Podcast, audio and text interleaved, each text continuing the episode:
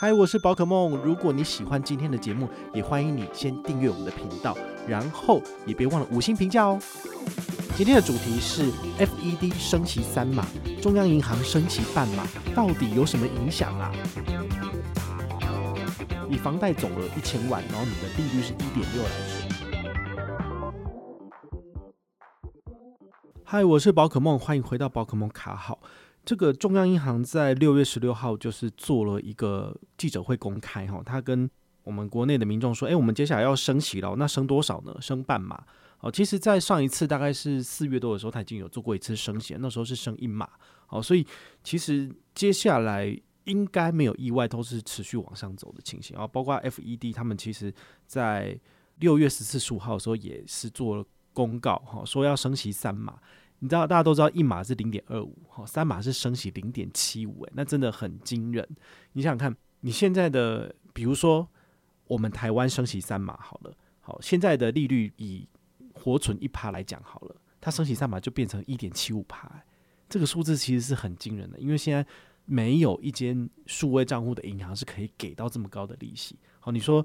之前介绍过的乐天银行来到一点二五趴，其实大家就已经就是吓吓叫了，好，因为乐天银行在央行公布升息一码之前，它也只有一趴哦，好，大部分的银行给到一趴，其实都已经叫苦连天哈，因为毕竟他们收了那么多的资金进来，他要付你利息就算了，他还要想办法把钱借出去，他才能够赚利差，对不对？但你也知道，其实这些存网银能够做的顶多就是信用贷款，好，或者是什么。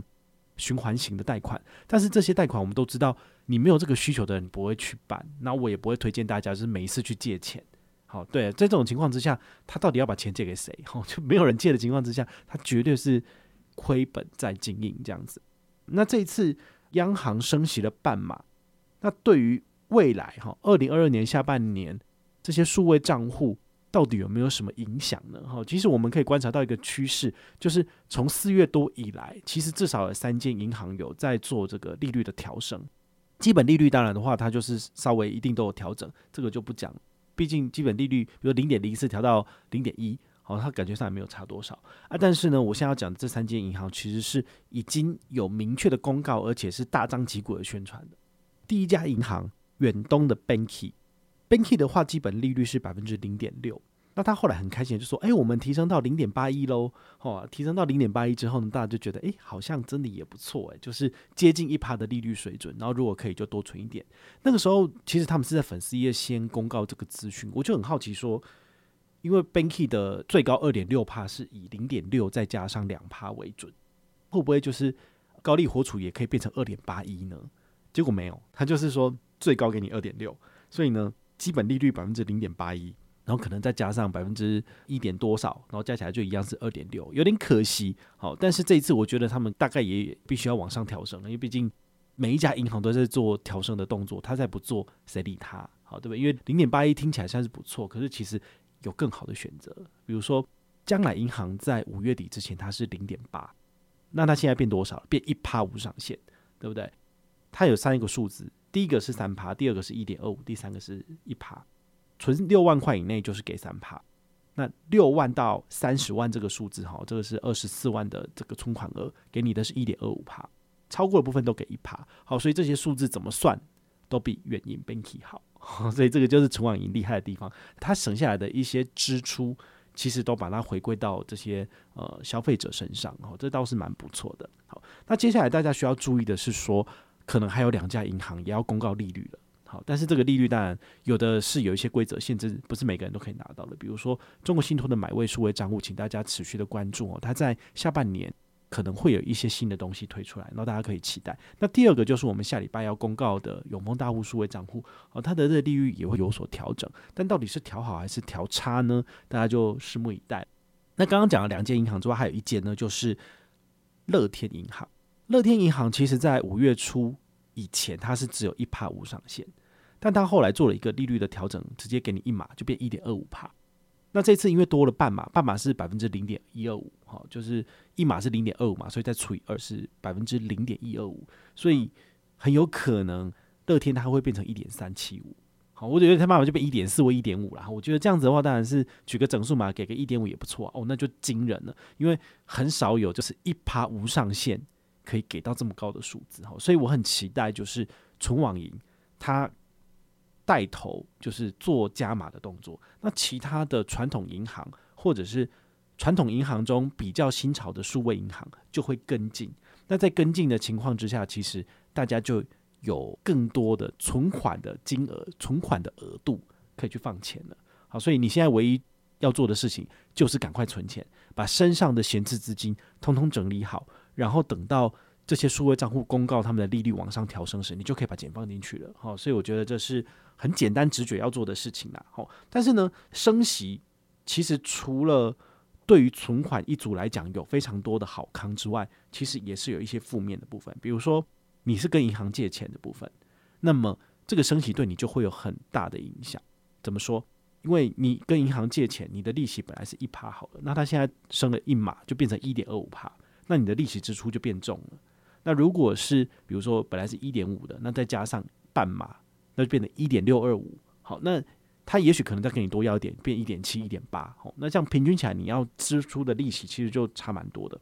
简单来讲，以房贷总额一千万，然后你的利率是一点六来试算的话呢，它升息半码，然后在二十年期在本息摊还的情况之下，你每个月的房贷支出金额本来是一期要缴四点八七万元，就变成是一期要缴四点九三万元，所以这中间又多了多少？就多了五六百块钱。好，这不是只有一个月哦，这是每个月都要。固定支出这个数字哦，所以你可以想想看，五百八你就是少吃一顿西提啦。好，所以这个升息半码就有差了。那如果升息一码的话，你就是要每个月多支出一千块钱了。好，你可能就不能够去吃大餐了。好，对，好，所以这个是差蛮多的。那如果你是三十年期的房贷的话呢，它升息半码，你的房贷支出金额呢会多六百零八元。好，因为你的贷款期数加长，它每个月可以收取的利息就变高了。好，那这个。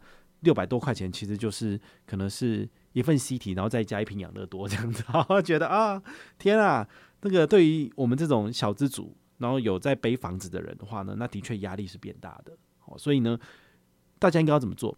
因为现在存款利率往上提升的情况之下，其实大家会想要把钱拿去存，而不是在外面花掉或者是去借钱。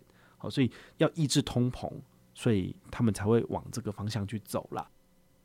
那你该不该把钱放在股市里面去啊？你会发觉，就是现在市场呈现一个反转的情形，也就是说，当利息一直往上增加的时候，其实很多的资金是会离开股市，然后呢，回到就是银行存款的部分，因为存钱就直接有高利了，你干嘛去做投资？投资还要再经历不必要的风险，那你还不见得可以赚到那样的利息。也许年化报酬率有七趴，但是你可能会要赔个。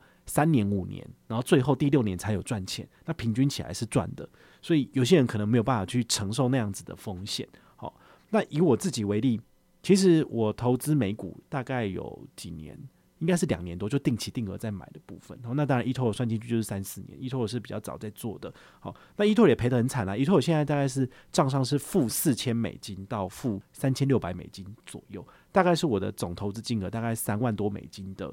十趴左右，好，所以之前的话是有赚十趴以上，但现在都赔到就是呃负十趴了，好，所以这中间的这个 range 其实是二十趴到三十趴左右在游移。如果你自己的本金你放一百块钱，但是隔天变七十元，这样子的数字是你可以接受的话呢，那我觉得你比较适合操作股市。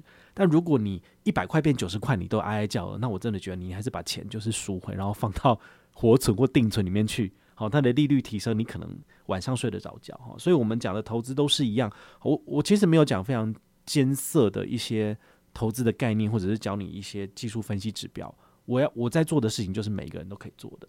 也就是说，你只要做定期定额，然后投资全市场指数型 ETF，其实你都可以拿到市场的平均报酬。那如果你自己要选个股的话呢，风险高，但是你赔钱的几率很高，基本上都是赔掉了。我觉得你自己去试过，你就知道，你就。一百万要放股市，你就拿个十万出来玩。你可能操作一年之后呢，你买 ETF 的九十万还好好的，但是你的十万块都已经没了，是有可能发生这种事情。就是你不断的买进跟卖出之间呢，你就会被这些证券商抽走中间的手续费，然后你赔的钱呢，大概也赢不回来了。好，所以这个是呃，基本上你很难去长期而持续的。打败大盘，好，这是很困难的，不是每一个人都可以做到，因为没有多少基金经理人可以连续三十年、四十年去打败大盘。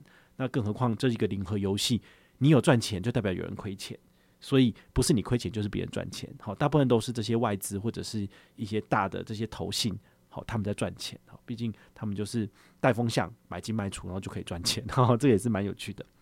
所以希望今天这集内容呢，能够让你去思考一下，就是国内的数位账户跟存网银账户会接着往上调升利率。那你的现金准备好了吗？还是你打算要从股票市场里面把你的资金赎回来参与这个活存定存的游戏？那你的风险比较低。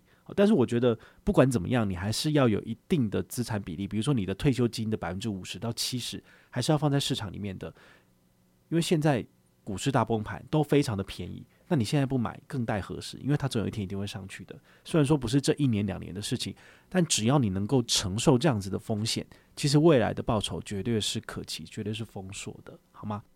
那如果你有任何的问题或任何的想法，也欢迎你就是到粉丝页私讯我，好，或者是留言，好，或者是抖内都可以，好，我们有看到的话呢，都会在做节目跟大家回报哦。我是宝可梦，我们下回再见，拜拜。